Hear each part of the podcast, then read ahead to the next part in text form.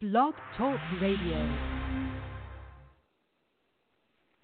Yes, welcome. Good afternoon. Welcome to NJSBA's podcast program, Conversations on New Jersey Education. We hope you feel free to take part in this conversation, where we try to bring state educational leaders to you and to bring issues that are important to those of us in the education community and beyond to everyone. Today we're going to have a very interesting conversation. We'll be talking about equity. In education, that's one of the buzzwords that goes around, but sometimes we have to actually define what equity is. And before we get started, I should say, if you want to send a question in to me, you can log into our chat room. You have to log in with Blog Talk Radio. There's no fee for that. And then you just type in the question, and I'll pass it on to our guests. I'm very happy to have the guest that I have today. She's the former Commissioner of Education with New Jersey, Kimberley Harrington Markus now. So welcome, Kimberley. Thank you, Ray. I'm excited to be here. Hello, everyone. It's always good to have you here. So I saw you speak on equity, and equity is a really important topic, but like I said, it's kind of a buzzword. What is equity? Yeah, well, equity, I mean, I think often equity is confused with equality, and while both are no pun intended, equally important. I think recognizing the difference is critical in this conversation where equality is associated with treating people the same and everyone having the same. Equity is really ensuring that everyone receives what they need to be successful, and even if that varies across racial or socioeconomic lines. So, you know, we're really trying to key into that conversation in education, and have been for, you know, several years now, really trying to ensure that each and every one of our students have access to the opportunities, the skills, the resources that will help them to be successful in whoever they are, both in a career as well as a citizen moving forward into their lives. So just as a follow-up to that is, equality in the old school would be you have the same exact lesson plan for every single student. Everything's is pretty much everyone's treated exactly the same. You view them exactly the same, but equity is a little bit different. It's a little bit more differentiated instruction. Correct, and it's thinking about rather than that, you know, we want to be fair, and sometimes in thinking about fairness and everybody gets the same, that's not actually fair or equitable, to use today's topic word, for students, because each student has their own individual needs and they are their own unique person. And so we need to really be thinking about in the classroom, and have been for years, we've been talking about differentiation and what that looks like and how do we tier instruction and supports for students as they navigate through the day and from subject to subject, because, you know, what one student may need in their mathematics class may be different than what they need in their science class or their social studies class. And then some of those things are across the board, but making sure that we're really thinking about what each and every child needs and how we best support that within our schools and districts. And I know you talk about the gaps in society that are reflected in our schools. What are some of the gaps in society? Maybe define what you mean by the gaps, and how they are manifested in our schools. Sure. So, you know, some of the gaps, I was really fortunate when a few weeks ago, or maybe it's been actually almost a month ago now, I was asked by our current commissioner, Repollet, to fill in for him at the New Jersey Department of Education Equity Conference in recognizing some of our districts across the state. And when I was at that conference, Tyrone Howard was the keynote speaker and raised a number of really fantastic points that I think helped to clarify this issue, or where we could really best focus our attention. And, you know, so one of the things we need to look at are what are the gaps that we see in society where we might not say things are equitable, and then looking at those, because they almost always create a mirrored image in our schools. And so some of those areas are things like housing, access to medical care, safe neighborhoods, clean air and water, access to food, parents and their education, as well as resources, support for mental health problems. And so when we look at all of those things, and then we try and sort of look at those in relationship to school, some of the ways that we can see this, to give a concrete example, would be if we look at the statistics across our country, we would see that we have a very we probably have about an 80, I don't have the exact statistic in front of me right now, but when we look at a pie chart, we would see probably about a 20% or greater representation of special education students in our national population. And when we look and narrow that lens and we zoom in on those students and we look at numbers of students taking AP classes, for example, across the country, we see a much smaller number, although we have a large number of students receiving special education services. We have a much, much smaller number nationally of students, special education students who are taking AP classes. So that would be like a concrete example of what we might see in our schools, where these gaps persist and what are the opportunities that we have for children so that they have, again, that equality, that equal access to opportunities, but how do we make it equitable by making sure that we're supporting them individually? Another space that we can look at this in when we look at for a concrete example, because I think concrete examples are really sort of most helpful and beneficial to us, is that we've been hearing for a long time now that, our students we are having a problem with our students placing into jobs when they're ready for their careers, whether that's straight out of high school or after having served in the military or after they complete college. And there's a recent statistic put out from a study from the International Center for Leadership in Education that there are approximately 8 million unfilled job vacancies in the U.S., and so when we dig into that, we see that there's a lot of different reasons for that. But in looking at it through the equity lens, we look at a large number of our students who want to serve our country are not able to get into the military. Of course, some of those are because of the physical or a substance abuse issue or something else. But a large majority of those students are unable to get in because they're lacking the skills to pass that assessment. And so if we dig deeper and we really think of this through an equity lens, we look at what are the supports and what can we as educators be doing differently to ensure that our children can be and do anything that they'd like to do. And so in also thinking about that unfilled job vacancies in the U.S., I would draw a comparison to our focus on our Lexile levels, and those are the levels that someone reads at, the text complexity related to reading. And when we look at what's required of a junior in high school to be successful, when we look at the high school literature, even college literature that students are reading, and many of our textbooks, where the text is falling below that level. And so when we look to future success, where students are going to need to be able to read at that level or higher so that they can, again, access the military for personal use, whether it's applying for a mortgage or a car loan or reading a manual that comes with a new washing machine or dishwasher, or even just things that they might be looking up or interested in on their own or at the job level entry. Our students need to be able to read at a higher level. So when we talk about equity, we can talk about that as well. So what are we doing to adjust and make sure, that we have all students getting over that line, that benchmark, so to speak, so that they're able to access those materials and be able to have success in their personal and professional lives around it. And so those would just sort of be two concrete examples, I would say. And when we think, I'm circling back to your original question, because I know I sort of got on a tangent there, sorry, and how those gaps in society are reflected in school.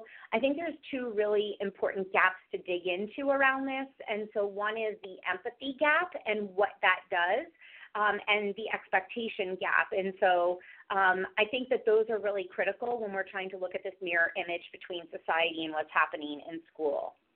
Let's drill in a little bit on those two, because the ones with safe neighborhoods and housing are kind of concrete things, But the empathy gap, for example, is a little bit softer, and it's more of a reaction from maybe staff or and others.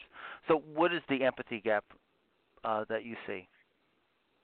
Sure. So the empathy gap for me is that what can happen is sometimes, especially for us as educators, and I can say this because I am one, I've taught all grades K-8, but sometimes what happens is we can look at a particular child and whether it's a struggle they're having with learning or maybe a struggle they're having at home or in a place that they're coming from with perhaps whether it's learning or it is the socioeconomic lines we talked about earlier.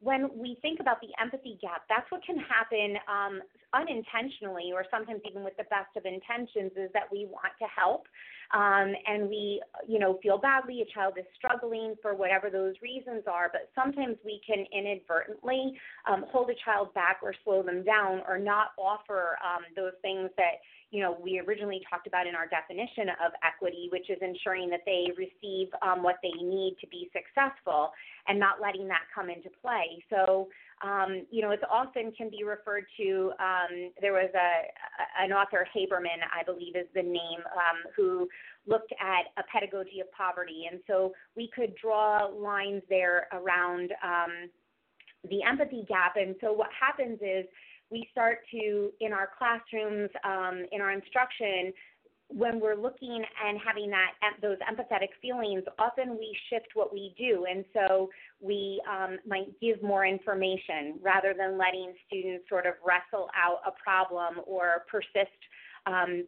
through it to get to the other side, or asking yes or no questions, more simplistic questions which don't allow our students necessarily to develop their thinking in a more elaborate way and to dig in deeper where they might be providing evidence and or discussing a question with a teacher or with classmates.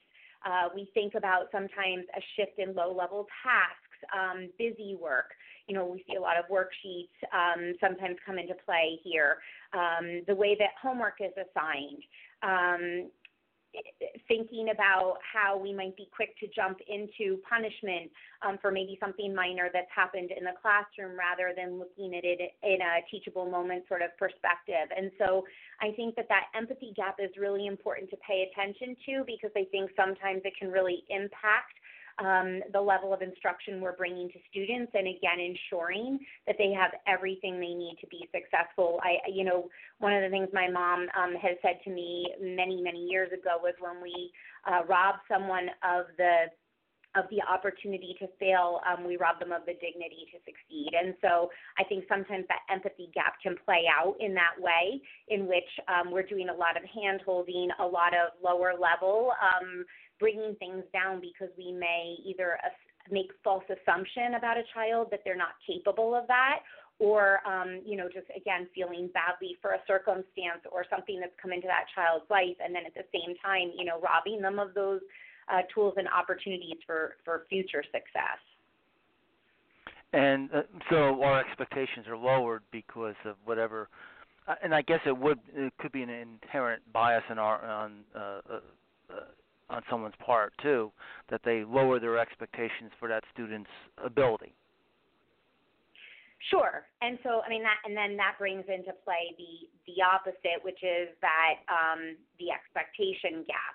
And so, how do we ensure that we're raising those expectations? And, I think of this, actually, I was just having a conversation with some colleagues the other day, because we can think of this often with a kindergartner, but we were actually having the conversation in the context of middle schoolers and how they come in with an expectation. Kindergartners, it's their first, usually or often can be their first experience with school.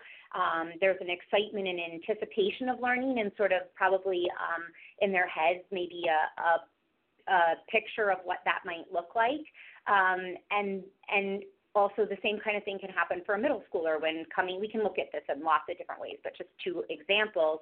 A middle schooler comes in, again, it's a new school. I've now sort of graduated or had my moving on, ceremony, and I'm now ready for this next opportunity.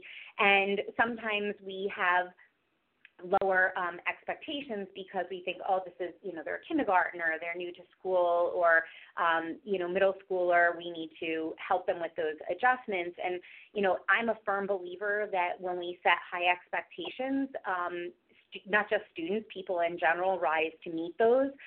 But what's critical and comes back to the equity conversation is they must be supported in that process. And so we can look at it, you know, we talked about a pedagogy of poverty in relationship to an empathy gap, but we can look at a pedagogy of plenty in relationship to the expectation gap, and how do we sort of bring those two things together. And those are things like, you know, we've been hearing about having experiential learning opportunities for children, where they have authentic tasks that apply to the world around them, and they can take components from the different skills they're learning in the different disciplines and bring those into play in the classroom versus like a yes or no or a worksheet. Having high quality resources available to our students. And again, that's where that differentiation piece can come in, because that equality tells us everyone needs the same thing. While having access to those resources is really important, knowing how to help a child get the individual resources they need for their success is really important, and, you know, is tricky and can be a juggling match, but critical. I also think of that pedagogy of plenty, you know, looking at the connections we have school and home and the culture that builds around that, because we know that education for children is not done solely in a classroom or solely in the home, but rather it's actually a triangle of the home, the school, and the community coming together and getting our arms around children and supporting them, but really thinking about what are those ways to cognitively challenge and help children to develop, and what are the supports needed to ensure that they have that exposure and those opportunities to build out those skills. And to clarify, also, when we have these feelings of not aware of the equity issues, we may not even be aware as a school district or teacher or whatever that we're adjusting our lessons due to our empathy gaps and to our expectation gaps, that we have changed the way we're educating people, almost not even realizing what we've done. Yeah, I mean, it's important, and we talk about it in terms of students, but I believe it about, you know, mankind in general, is that it's really important to recognize that we're all individuals, and, you know, we have different strengths and weaknesses, we have unique sets of needs, and how we respond to those and how others respond to us can make an enormous difference, you know, and we can feel it in ourselves. I mean, I think of times with my own children where, you know, perhaps something was going on in their lives and they were going through a hard time. And, of course, I want to be supportive and be understanding of that. But at the same time, I don't want to cripple them or enable them by not being assistive. And so I just want to be careful that that's not a misinterpretation, that I'm saying that in giving support we shouldn't have empathy, because I'm not saying that at all. In fact, I'm saying the complete opposite. That, you know, we need to always be mindful of the situations our students are in and what's happening for them in their homes and in their learning journey, because it greatly impacts the brain's ability to access learning, especially if trauma has come into play. So certainly we need to be empathetic and understanding of our students, but we just have to be careful that that doesn't begin to override and dictate or shift our instruction to the point that we're not meeting the needs of those students and giving them all the resources and material things that they need to be successful. So we kind of talked about how it reflects itself in the classroom, with maybe one teacher or two teachers. But if you're looking at it from a district-wide, and you want to make sure that you're addressing all the needs of all the students, through equity, and getting in the entire school district, what are some things that a school district can do district-wide? Sure. Well, I'm privileged to be working in Mount Olive right now as the Executive Director of Personnel and Innovation. And, you know, a lot of the things that we're doing here across the district really provide, we're very conscious of this and trying to break down the barriers for students, whatever those might be. And so We have a lot of different opportunities for children at all levels, elementary, middle, and high school, and whether it's classes or electives or clubs or whatever those might be, one of the things we're doing at a district level is really looking at how do we make sure that all students, everyone has the opportunities to take those classes or be involved in the electives or the clubs. And so what are the things, so we've looked at, I think district-wide, one of the things you can look at is scheduling, to provide opportunities for students. Sometimes when we look at scheduling, a place that it can come into play is that, of course, we want to provide extra support and reinforcement for learning in areas where students are struggling. So we might have, a math lab or a math workshop or whatever you might be calling it. Same for language arts often exists. And often when those classes meet and those students are getting that extra support that they need, which is equitable, they're also missing out, though, on opportunities to expand their knowledge base, to attach learning to experiences, to grow individually. And so we have to look at scheduling to see, what are the places and spaces we can make to ensure that children are not having opportunities to be part of things that they might be passionate about or help them to learn what they might be interested in the future. So I think that's certainly an area that districts can be looking at. I think looking across and making sure, I know we talked about AP a little bit in the beginning, but, at the high school level, when we look at those courses, many times there's a criteria built around who can and cannot participate or take those classes. And so maybe looking differently at the approach to those courses so that they are available to all children, and then what are the supports, what are the expectations, again, of pedagogy of plenty that we offer that help students to get more of those opportunities. On a very, a rooted level, I think, districts can be looking at their curriculum. We have a lot of conversations happening in the state right now around, how are we helping our students to be prepared to be global citizens, not only in their future, but now. How do we, if anyone's heard me speak, you hear me talk all the time about the three voices of speech, passion, and then lastly, the heart. And I think, how are we helping students to see that they can lend a voice, give a voice, give back now as a student, and regardless of what they have or don't have in their own lives, that they also can be a contributor. And so I think we can dig deep around this issue into our curriculum to really look at, are we perpetuating some of these things that might break down equity and opportunities for children, but also what are the experiences, what are the ways that we incorporate this into instruction to allow students opportunities,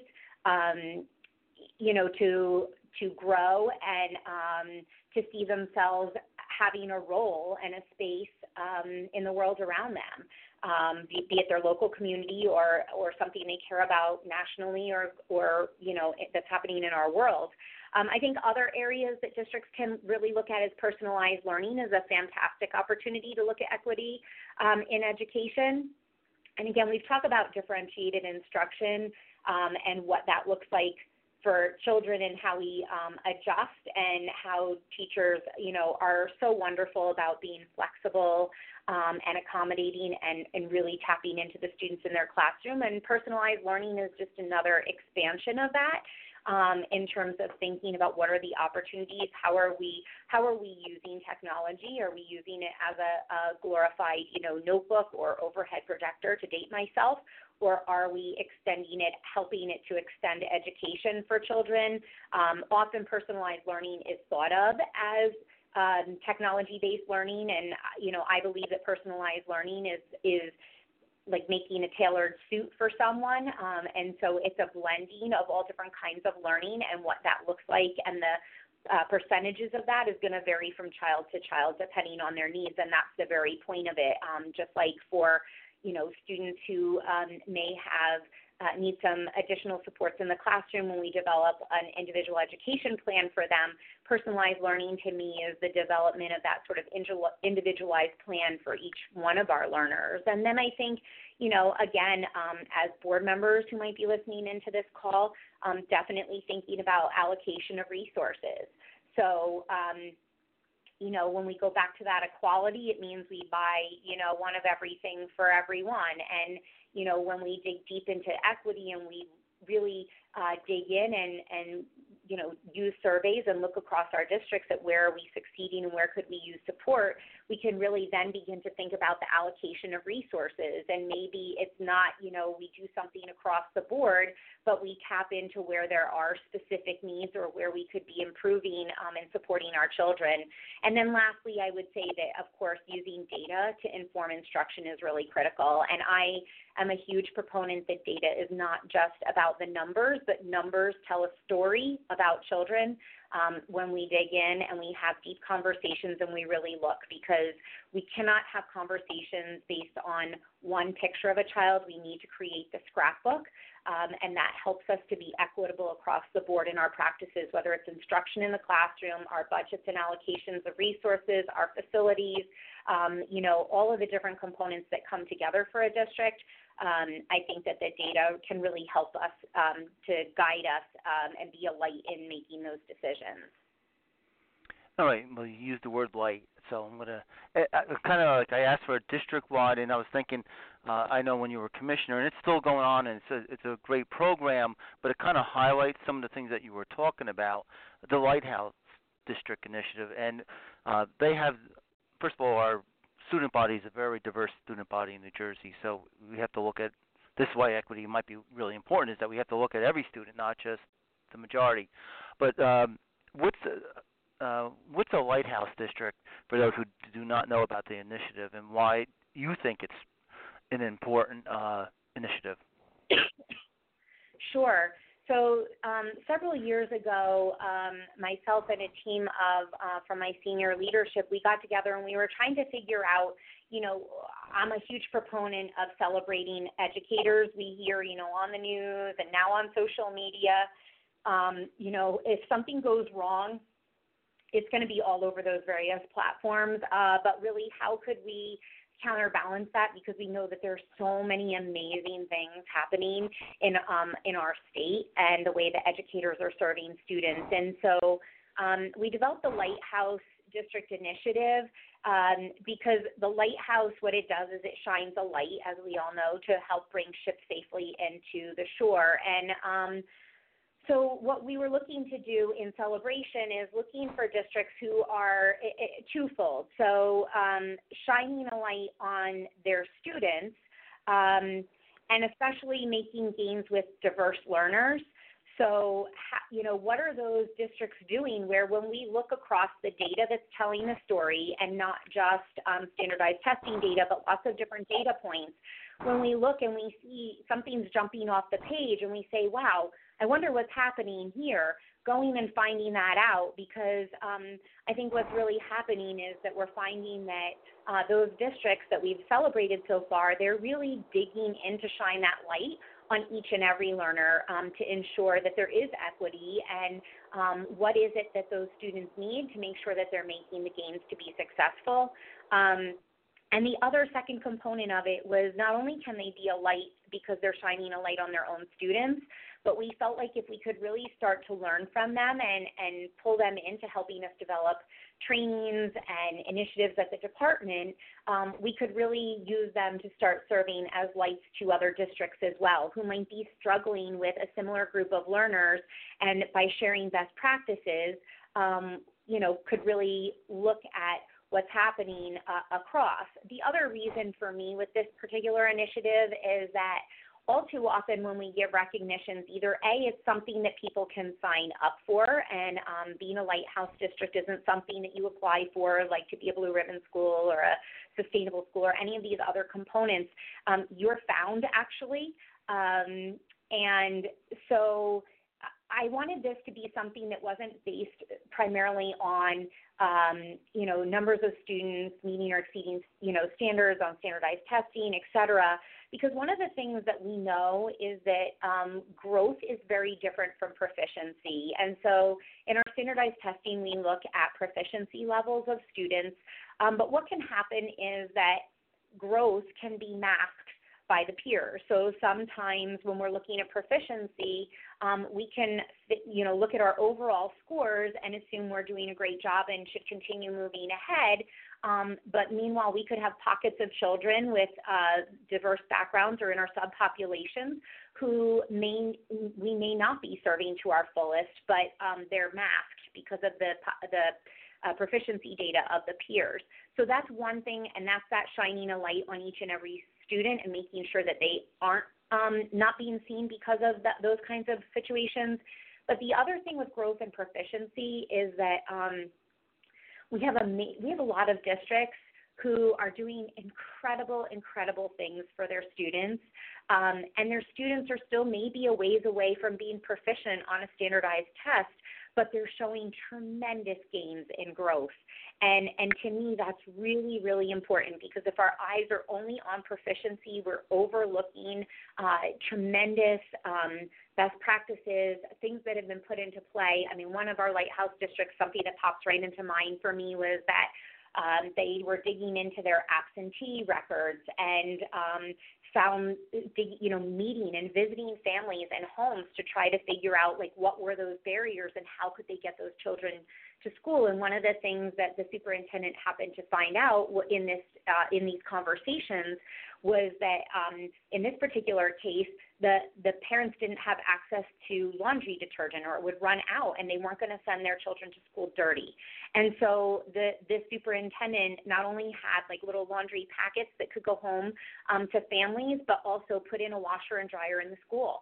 And I know that sounds simple, but it's one example that you might not think, well, that's equitable, or how does that equate to learning? But it absolutely does, because we're breaking down a barrier that prevents students from accessing their education. And so that's just one concrete example, but our Lighthouse districts are just doing incredible things, and we want to put them in a place where they can mentor and lead. And again, Commissioner Repollet is continuing on this initiative, which I'm so grateful. And he's not only continuing on, he's expanding it and taking it to another level. And so hopefully, my first cohort of Lighthouse districts has now joined his first cohort. So we have two cohorts, and bringing them together to really dig into this issue and help us, because they're closest to serving the children, of how do we do a better job and what are the things we can be supporting to really help districts and schools make a bigger difference in this issue. Yeah, it isn't. I was always taken back by that district that you were talking about. That, just looking at the data for whatever group it is, whatever the subgroup, can make a difference, because at least you may not even know there was a problem unless you look at that data and start to address it. And I think it was a great idea to highlight those districts. Plus, I think we can all learn from each other. Absolutely. I'm going to move on. Absolutely. Sure. You talked about safe spaces and brave spaces. If we're making changes, if we're dealing with tough issues, my initial thing is a safe space is always good, but why don't you address what a safe space is, and then we'll get into the brave space. Sure. And again, this is another, this is something that, I've been researching into, especially as I look at work with different students in schools I've had the opportunity to work with, and I think of especially the New U team in West Windsor Plainsboro, who's a group of students who are giving training to teachers and parents on mental health and helping people to understand the physiological of what's happening in the brain as students navigate through maturation, as well as when they encounter stress, and then what are some of the tools and things that they can help support their children with. And so that sort of I met them about 5 years ago now, and it's really, I've continued to work closely with them, but really had me thinking a lot about those safe spaces and those places that we give children to sort of step out. You know, a lot of schools and districts have created, you know, rooms where kids can go to kind of do some breathing or a little yoga, and there's maybe counselors or support people there. But when Dr. Howard was speaking at the equity conference, you know, he compared safe spaces to brave spaces, and it really resonated with me, and feel like it's something that I have had a harder time articulating, but think is really critical. And so that safe space is what I just referred to, you know, is like ideally a place, whether it could be a teacher's classroom where maybe they have something they hang on their door or window that lets children know, like, hey, this is a, you know, an accepting classroom, like all are welcome, you know, there will be no, you know, all of these things. But it can also be literally a space, a classroom, a room that's created as a place where people can go when they need some additional affirmation or they're feeling fearful, and it allows them safety to sort of regroup, reset the brain, and reenter classroom. But a brave space is really all about not necessarily a literal space, but encouraging dialogue, where we start to recognize differences in people and holding each other accountable to sharing experiences, learning from one another, maybe coming to a new understanding about something had a preconceived notion about. And that's hard, and it's uncomfortable. It's, you know, it's hard work.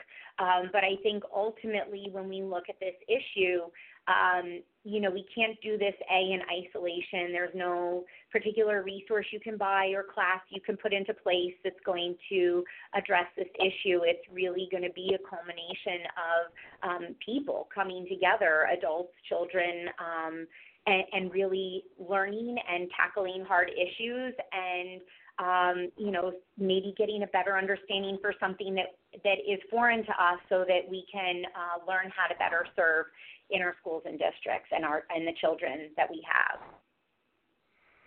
And so you need to have both of them. You need to have both a safe space, and I know a lot of districts are doing that. Absolutely. But moving to the brave space is a little bit more difficult, I guess. Sure, and I think, I mean, there's lots of different ways to pursue that. So, you know, it can be things like we talk to children about speaking up or standing up in a bullying situation, and we can do those things, speaking up and standing up for equity. We can challenge, you know, normalization of, you know, failure and dig in deeper to get to root causes for that and look for ways to navigate around and to embrace and support. You know, we can make sure that we're providing our students with guidance so that, you know, and having those conversations, again, over and over again, and every time I talk to you, Ray, I know we talk about this, is the importance of conversations and building relationships, because we need to be talking to students. I mean, obviously, we're going to see some of these issues, they're made plain to us through data or other avenues, but also in having conversations with children, you know, we can learn, like, what is it that they hope to be? You know, what is a barrier, or where do they feel frustrated, or, you know, something that they'd love to do and don't have the opportunity. And while we may not be able to make all of those things happen, it gives us information, you know, to start to gather and dig in to look at what else could we be doing differently, and from their perspective, because what we as adults sometimes think is the reason or the root cause, when we have a conversation with a child, they're not afraid to tell us, you know, what it is that they would like or where they're having difficulty, especially when it's a culture that's been created of support. And I think that's something that districts in New Jersey are really doing a tremendous job shifting what that looks like. And we'll be coming to our close.